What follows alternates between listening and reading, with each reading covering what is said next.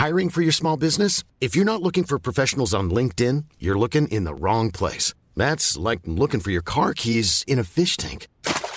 LinkedIn helps you hire professionals you can't find anywhere else, even those who aren't actively searching for a new job but might be open to the perfect role. In a given month, over 70% of LinkedIn users don't even visit other leading job sites. So start looking in the right place. With LinkedIn, you can hire professionals like a professional. Post your free job on linkedin.com slash people today. Ready to pop the question? The jewelers at BlueNile.com have got sparkle down to a science with beautiful lab-grown diamonds worthy of your most brilliant moments. Their lab-grown diamonds are independently graded and guaranteed identical to natural diamonds, and they're ready to ship to your door. Go to BlueNile.com and use promo code LISTEN to get $50 off your purchase of $500 or more. That's code LISTEN at BlueNile.com for $50 off. BlueNile.com code LISTEN. Bonjour, c'est Jules Lavie pour Code Source, le podcast d'actualité du Parisien. La France confinée pour freiner le coronavirus. Nous sommes en guerre, a martelé Emmanuel Macron dans son intervention du lundi 16 mars. Mais la menace est invisible et nous sommes nombreux à avoir mis du temps à prendre conscience du risque. Code Source raconte aujourd'hui comment la connaissance sur ce nouveau coronavirus a évolué en quelques mois avec Florence Méréo et Elsa Marie, spécialistes santé du Parisien, et avec la professeure Anne-Claude Crémieux, infectiologue à l'hôpital Saint-Louis à Paris.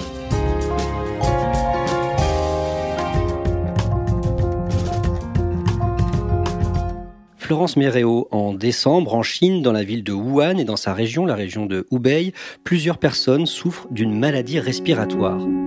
Elles ont de la toux, elles ont également de la fièvre, de la fatigue et des courbatures. C'est pour ça qu'au départ, on va penser à une espèce de grosse grippe. Sauf que très vite, on va voir que ça va parfois s'aggraver en pneumonie qui vont s'avérer parfois sévères et parfois même mortelles les Chinois vont découvrir qu'il s'agit d'un nouveau coronavirus. C'est quoi d'abord un coronavirus? C'est une grande famille de virus. Les coronavirus, on les connaît depuis des décennies, mais pendant près de 40 ans, on a pensé qu'ils ne provoquaient que des symptômes bénins, type un rhume.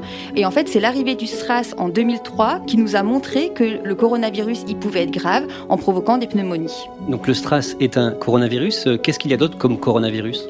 L'autre coronavirus connu, c'est le MERS-CoV, qui est né en 2012 en Arabie Saoudite. Et évidemment, celui qui va provoquer la maladie du Covid-19 que l'on connaît actuellement en France et dans le monde entier.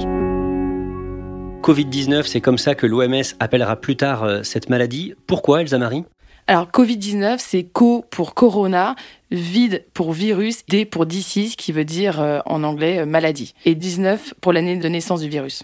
Comment les médecins chinois traitent les patients atteints de cette nouvelle maladie? Alors, il n'y a pas de traitement spécifique. Les patients qui arrivent à l'hôpital sont mis en quarantaine ils sont isolés jusqu'à la guérison. Et euh, dès le départ, il y a des cas tout à fait différents, c'est ça? Certains cas sont graves, d'autres pas du tout. Oui, effectivement, euh, on parle notamment d'un virus bâtard puisqu'il peut créer des formes asymptomatiques, euh, c'est-à-dire qu'on est contagieux mais on n'a aucun symptôme, d'autres très peu de symptômes et d'autres au contraire des pneumonies sévères. Le 11 janvier, les médecins chinois mettent en ligne sur Internet le séquençage du virus. Alors effectivement, quand un nouveau virus apparaît, il faut avoir la carte d'identité du virus, savoir à qui on a affaire pour mieux le connaître et mieux le combattre. La bataille contre le coronavirus venu de Chine, c'est aussi et surtout une course contre la montre scientifique. Les chercheurs chinois en pointe sur la mise au point d'un vaccin partagent en ce moment avec leurs collègues européens des informations vitales sur ce virus et ses mutations. Et donc, ils vont analyser l'ADN du virus. C'est ça, en fait, le séquençage. C'est la carte d'identité du génome du virus. Et donc, tout ça est mis en ligne Oui, collectivement et partagé avec la communauté internationale. Florence Méréo, ces éléments euh, vont être importants pour la communauté scientifique et médicale mondiale? Ils sont euh, essentiels parce qu'en fait, c'est ce qui va permettre aux scientifiques de concevoir le test de diagnostic. C'est ce qui va nous permettre de pouvoir dépister les gens et de dire si oui ou non ils sont infectés par le coronavirus. Ce que ça va nous permettre aussi, c'est de pouvoir travailler sur le virus et de chercher les traitements et évidemment le vaccin pour le combattre. Professeur Anne-Claude Crémieux, Identifier et séquencer le génome du virus a pris une dizaine de jours, c'est beaucoup plus rapide que par le passé. Oui, ça c'est un élément totalement spectaculaire. Les virus circulent plus vite, mais aussi, ce qui est aussi spectaculaire, c'est la rapidité des outils qui vont permettre de mettre au point les éléments nécessaires pour combattre une épidémie. C'était comment avant? Est-ce que vous avez un ou deux exemples? Et donc c'est comment maintenant? Alors l'exemple qu'on a, c'est 2003, le SRAS. Deux mois pour mettre au point un test diagnostique, c'est-à-dire que pendant deux mois, il a fallu identifier les patients uniquement sur un tableau clinique. Est-ce qu'on peut dire que dès ce moment-là, euh, des équipes de chercheurs à travers le monde se mettent à, chercher justement des traitements et des vaccins? Absolument toutes les équipes à travers le monde vont commencer à chercher et nous en France, on va être aussi en première ligne avec notamment l'Institut Pasteur qui travaille d'arrache-pied euh, sur euh, cette problématique. Le nouveau virus qui provoque la maladie Covid-19 va être appelé plus tard SARS-CoV-2, c'est ça? Oui, c'est ça. Le virus, en fait, il s'appelle SARS-CoV-2. SARS pour syndrome aigu respiratoire sévère, CoV pour coronavirus. Et la maladie qu'il provoque, c'est le Covid-19. C'est celui que la population appelle aujourd'hui le Covid-19 ou le coronavirus. Après plusieurs semaines d'incertitude, l'enquête est formelle. Le virus est apparu ici, le mois dernier. Très tôt, les Chinois pensent avoir trouvé l'origine du virus et les regards se concentrent sur un marché de la ville de Wuhan. Oui, c'est un marché très populaire. C'est un marché euh, de fruits de mer où aussi on trouve plein d'animaux exotiques et vivants, comme la salamandre, euh, du crocodile, des louveteaux euh, et aussi de la viande de chameau. Et un animal bien précis est suspecté d'avoir eu un rôle important dans la transmission de ce virus à l'homme. Oui, c'est le pangolin. C'est un petit animal qui est menacé d'extinction. Il a des petites écailles sur le dos. Et cet animal, certains Chinois le mangent et l'utilisent également pour se soigner selon les règles de la médecine chinoise traditionnelle. Quel serait son rôle exact euh, dans la diffusion de ce virus? Le pangolin, c'est ce qu'on appelle l'hôte intermédiaire. Il y a une chauve-souris qui aurait transmis le virus au pangolin et qui l'aurait transmis lui-même à l'homme. Mais c'est une hypothèse et on n'est pas encore tout à fait sûr de cela. Et au départ, les autorités chinoises ne disent pas que le virus se transmet entre humains. Les autorités chinoises vont mettre environ trois semaines pour concéder que le virus se transmet euh, d'humain en humain. Or, c'est très important parce que pendant ce temps-là, il y a des contaminations qui commencent partout à travers le monde. Comment se transmet la maladie? La maladie, elle se transmet par gouttelettes, c'est-à-dire que si une personne infectée tousse, postillonne ou éternue euh, à proximité, vous pouvez vous-même être infecté. L'autre source de contamination, c'est si vous avez un contact physique avec une personne malade ou si vous touchez une surface que cette personne a elle-même touchée. Parce qu'il faut savoir que le virus, il va rester vivant quelques heures, voire quelques jours, euh, sur différentes surfaces, notamment sur une table euh, ou sur une poignée de porte, par exemple. Et donc au départ, les autorités chinoises ne disent pas à la population que le virus se transmet directement entre humains. Le président chinois Xi Jinping le reconnaîtra seulement le 20 janvier. Le taux de mortalité de cette maladie semble important il est estimé à quel pourcentage à ce moment-là? Alors en fait, on parle de taux de létalité, c'est-à-dire euh, le nombre de morts comparé au nombre de cas. À ce moment-là, on pense que le taux de létalité, il est à environ 3% de la population. 3% de la population atteinte, bien sûr. Ce taux est peut-être surestimé. Pourquoi? Il est très probablement euh, surestimé. D'ailleurs, aujourd'hui, ce chiffre est abaissé à environ 2%, parce qu'en fait, il y a très très probablement beaucoup plus de cas que ceux qui sont officiellement annoncés et pour cause, certaines personnes sont asymptomatiques, c'est-à-dire qu'elles ne présentent pas ou très peu de symptômes. C'est-à-dire que peut-être que vous avez eu le coronavirus sans même le savoir. Donc en fait, dans un second temps, il va falloir qu'on détecte dans l'ensemble de la population ceux qui ont eu des anticorps de la maladie pour évaluer combien de personnes dans le monde ont réellement eu le coronavirus. Et donc là, on verra que probablement le taux de létalité va baisser peut-être autour de 1 ou 2% selon les scientifiques. Fin janvier, l'OMS, l'Organisation mondiale de la santé, déclare une urgence de santé mondiale. Le 24 janvier, les trois premiers cas sont recensés en France.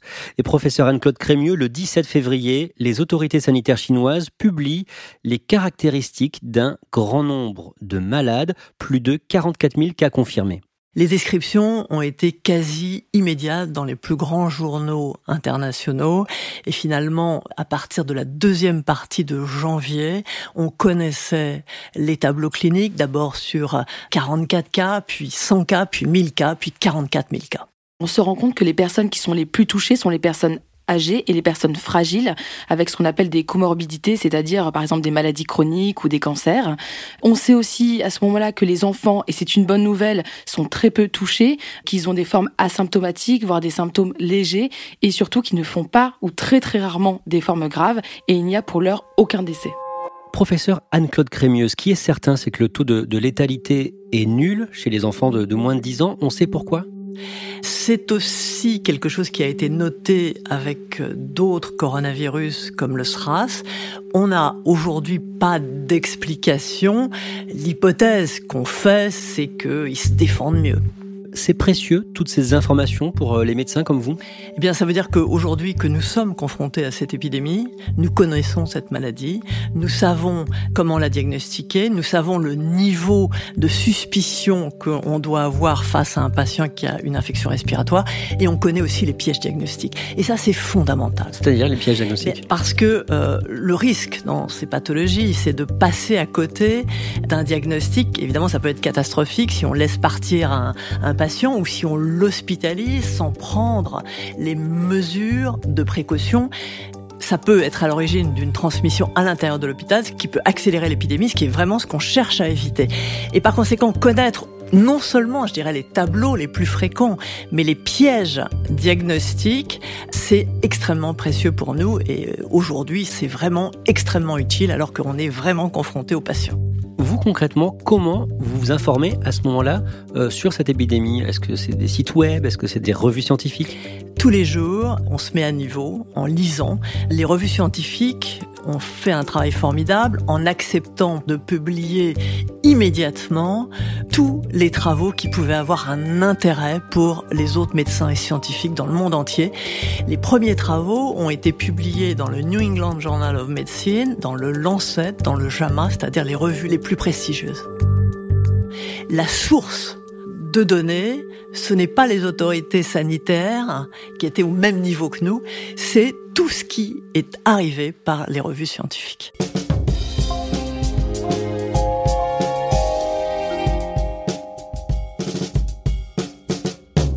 WHO has been assessing this outbreak Florence Méréo, le 11 mars, l'Organisation mondiale de la santé utilise pour la première fois le mot de pandémie pour euh, qualifier cette épidémie. Ça veut dire quoi précisément? Ça veut dire que l'on est dans une épidémie euh, XXL, que le virus est présent partout, sur tous les continents et qu'il circule rapidement. COVID-19 can be characterized as a pandemic. Elsa Marie, le 12 mars, vous signez un article pour euh, Le Parisien dans lequel des médecins en première ligne avec cette nouvelle maladie disent qu'il faut arrêter de la comparer avec la grippe. Oui, effectivement, c'est un tournant, hein, même pour nous, euh, journalistes. Une infirmière en réanimation dans un grand hôpital me contacte et me dit qu'il faut arrêter de comparer le coronavirus avec la grippe. Elle nous dit qu'elle voit arriver des gens dans un état grave, même des personnes jeunes de 30-40 ans, sans antécédents euh, médicaux, qui arrivent effectivement en réanimation dans un état gravissime. Qu'est-ce que vous faites après ce témoignage? On contacte évidemment d'autres médecins de services euh, d'infectiologie et de services de réanimation un peu partout qui font le même constat et ils nous disent on s'est trompé. On s'est trompé, c'est plus grave que prévu, ça n'a rien à voir avec une bonne grippe. Et finalement il ne faut pas véhiculer ce message puisqu'il est faux qui témoigne notamment euh, dans cet article? Alors Gilles Pialou, qui est le chef du service infectiologie de l'hôpital Tenon à Paris, qui a effectivement a un ton assez alarmiste, alors que c'était pas le cas quand on l'avait eu euh, il y a quelques jours. Il nous dit oui, certes, il ne faut pas faire paniquer les gens, mais à un moment, il faut les mettre face à la réalité. Et effectivement, on se rend compte que depuis quelques jours, il y a des gens qui arrivent, des patients jeunes et qui sont euh, effectivement euh, très malades et qui restent en plus 20 jours en réanimation. C'est extrêmement long et on a peur qu'il n'y ait pas assez de lits pour accueillir tout le monde. Pour euh, certains malades, ça va prendre des mois pour s'en remettre, pour ceux qui s'en sortent oui, ce sont des gens qui vont rester euh, six mois très affaiblis, très fatigués par ce virus. Et euh, ils vont aussi effectivement mettre du temps à s'en remettre parce qu'ils seront restés 20 jours en réanimation. Et c'est énorme. Professeur Anne-Claude Crémieux, depuis le début de l'épidémie, on voit que les connaissances sur cette nouvelle maladie évoluent. Les autorités naviguent à vue, forcément, dans des cas comme ça. Il faut s'adapter au jour le jour? Face à une euh, épidémie liée à un nouvel agent, effectivement, on prend des décisions dans l'incertitude. Il y a des éléments qu'on connaît grâce à l'expérience de la Chine, mais il reste toujours un grand niveau euh, d'incertitude et d'imprévisibilité. Pour les autorités de santé, on dirait qu'il y a toujours le risque d'en faire trop, d'être accusé d'en faire trop ou pas assez. C'est toute la difficulté qu'ont les autorités euh, sanitaires lorsqu'elles prennent des décisions. C'est-à-dire qu'elles n'ont pas tous les éléments euh, pour une décision équilibrée. Il faut accepter une marge d'incertitude, marge d'incertitude que aucun scientifique, au moment où la décision est prise, ne peut combler. Le politique au bout du compte, va choisir sans pouvoir complètement s'abriter derrière la connaissance scientifique. À un moment donné, c'est lui qui prend la main. C'est lui qui va dire, voilà les données de la science, mais il reste une certaine marge d'incertitude, c'est imprévisible, et par conséquent, je prends la décision politique. Bien évidemment, quelques mois plus tard, on pourra juger, voir si cette décision, elle a été finalement sous-évaluée ou cette décision a été surévaluée. Mais personne ne peut en vouloir aux politiques car c'est le propre des crises sanitaires. Florence Méréo, depuis le samedi 14 mars, la France est au stade 3 de l'épidémie. Les commerces non essentiels sont fermés. Ça veut dire quoi le, le stade 3 en termes de stratégie de santé? En fait, si vous voulez, le stade 1, on essaye d'empêcher le virus d'entrer sur le territoire. Le stade 2, on va essayer de contenir sa propagation. Et le stade 3, ça y est, le virus est là, il circule rapidement, il va falloir atténuer les effets de l'épidémie et freiner euh, sa propagation. En gros, on va essayer de limiter les dégâts. Et l'idée, c'est d'étaler le nombre de cas dans le temps pour ne pas saturer nos hôpitaux.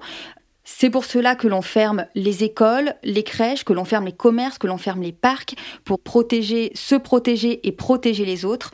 Parce que dans cette épidémie, ce que l'on voit, c'est qu'on a chacun une responsabilité individuelle et collective.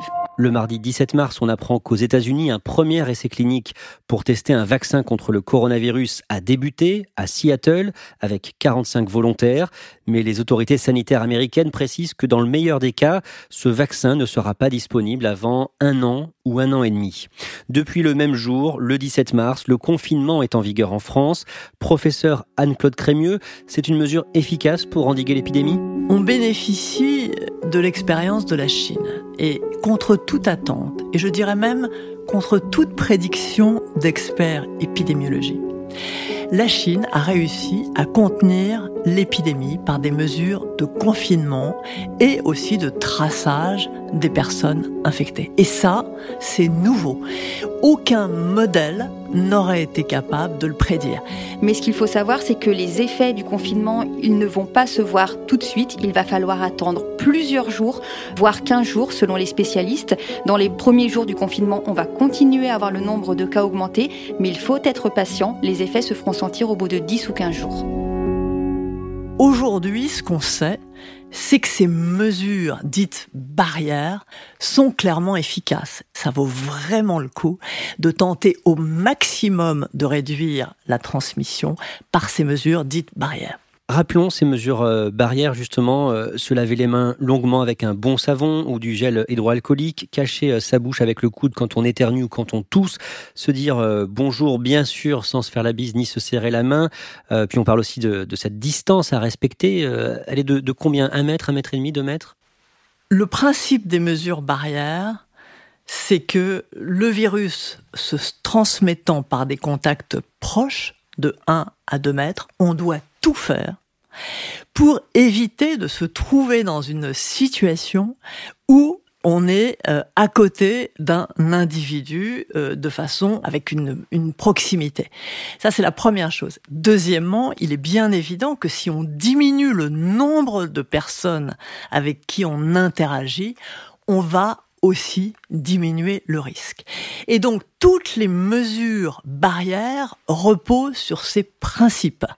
Éviter toute situation de rassemblement des personnes et diminuer le nombre de personnes avec lesquelles on va interagir. À côté de ça, bien sûr, euh, concrètement, sur le plan individuel, qu'est-ce que ça veut dire? Ça veut dire se tenir à distance de toute Ça veut dire aussi se nettoyer euh, euh, les mains euh, lorsqu'on a été amené à toucher un objet à l'extérieur. Quand on revient chez soi, on se lave les mains de façon à éviter de porter du virus chez soi. Et ça veut dire aussi que au moindre symptôme, on va porter un masque ou en tout cas se tenir particulièrement, euh, je dirais, euh, à distance de nos proches avant d'aller consulter, de façon à éviter de transmettre l'infection. Il faut aussi éviter de se toucher euh, les yeux, le nez, la bouche. Alors effectivement, on passe sa vie, je dirais, à toucher des objets. Donc, avant de laver ses mains, elles sont sales. Et il faut avoir conscience qu'il faut éviter de porter ses mains qui sont potentiellement pollué, enfin contaminé, à son visage. Il y a très peu de masques disponibles dans le commerce. Est-ce que ça sert à quelque chose de se couvrir la bouche avec un foulard, par exemple? Entre les deux, la mesure la plus efficace, c'est ce qu'on appelle la distance sociale. C'est vraiment se tenir à un mètre et demi, deux mètres et éviter de côtoyer d'autres personnes. C'est plus efficace, c'est clair, que d'utiliser euh, des foulards ou tout autre moyen qui n'aurait jamais démontré son efficacité. Ces consignes, est-ce qu'il faut aussi les respecter à l'intérieur de la famille, dans les maisons, dans les appartements, avec ses très proches Alors, je pense que aujourd'hui, l'idée c'est qu'on reste dans sa famille et que on évite d'être en contact avec des personnes en dehors de la famille. À l'intérieur d'un foyer familial, il est extrêmement difficile de, de prendre ses distances. La seule consigne vraiment importante, c'est moindre symptômes, alors là, vous prenez vraiment de la distance par rapport au reste de votre famille avant d'aller consulter. Merci à Anne-Claude Crémieux, infectiologue à l'hôpital Saint-Louis à Paris, à Florence Méréo et Elsa Marie. Code Source est le podcast d'actualité du Parisien, disponible chaque soir du lundi au vendredi. N'oubliez pas de vous abonner gratuitement, bien sûr, sur votre application de podcast comme Apple Podcast ou Podcast Addict. Cet épisode de Code Source a été produit par Thibault Lambert, réalisation Alexandre Ferreira. Et puis n'hésitez pas à nous écrire, à nous envoyer vos retours directement, code source at leparisien.fr.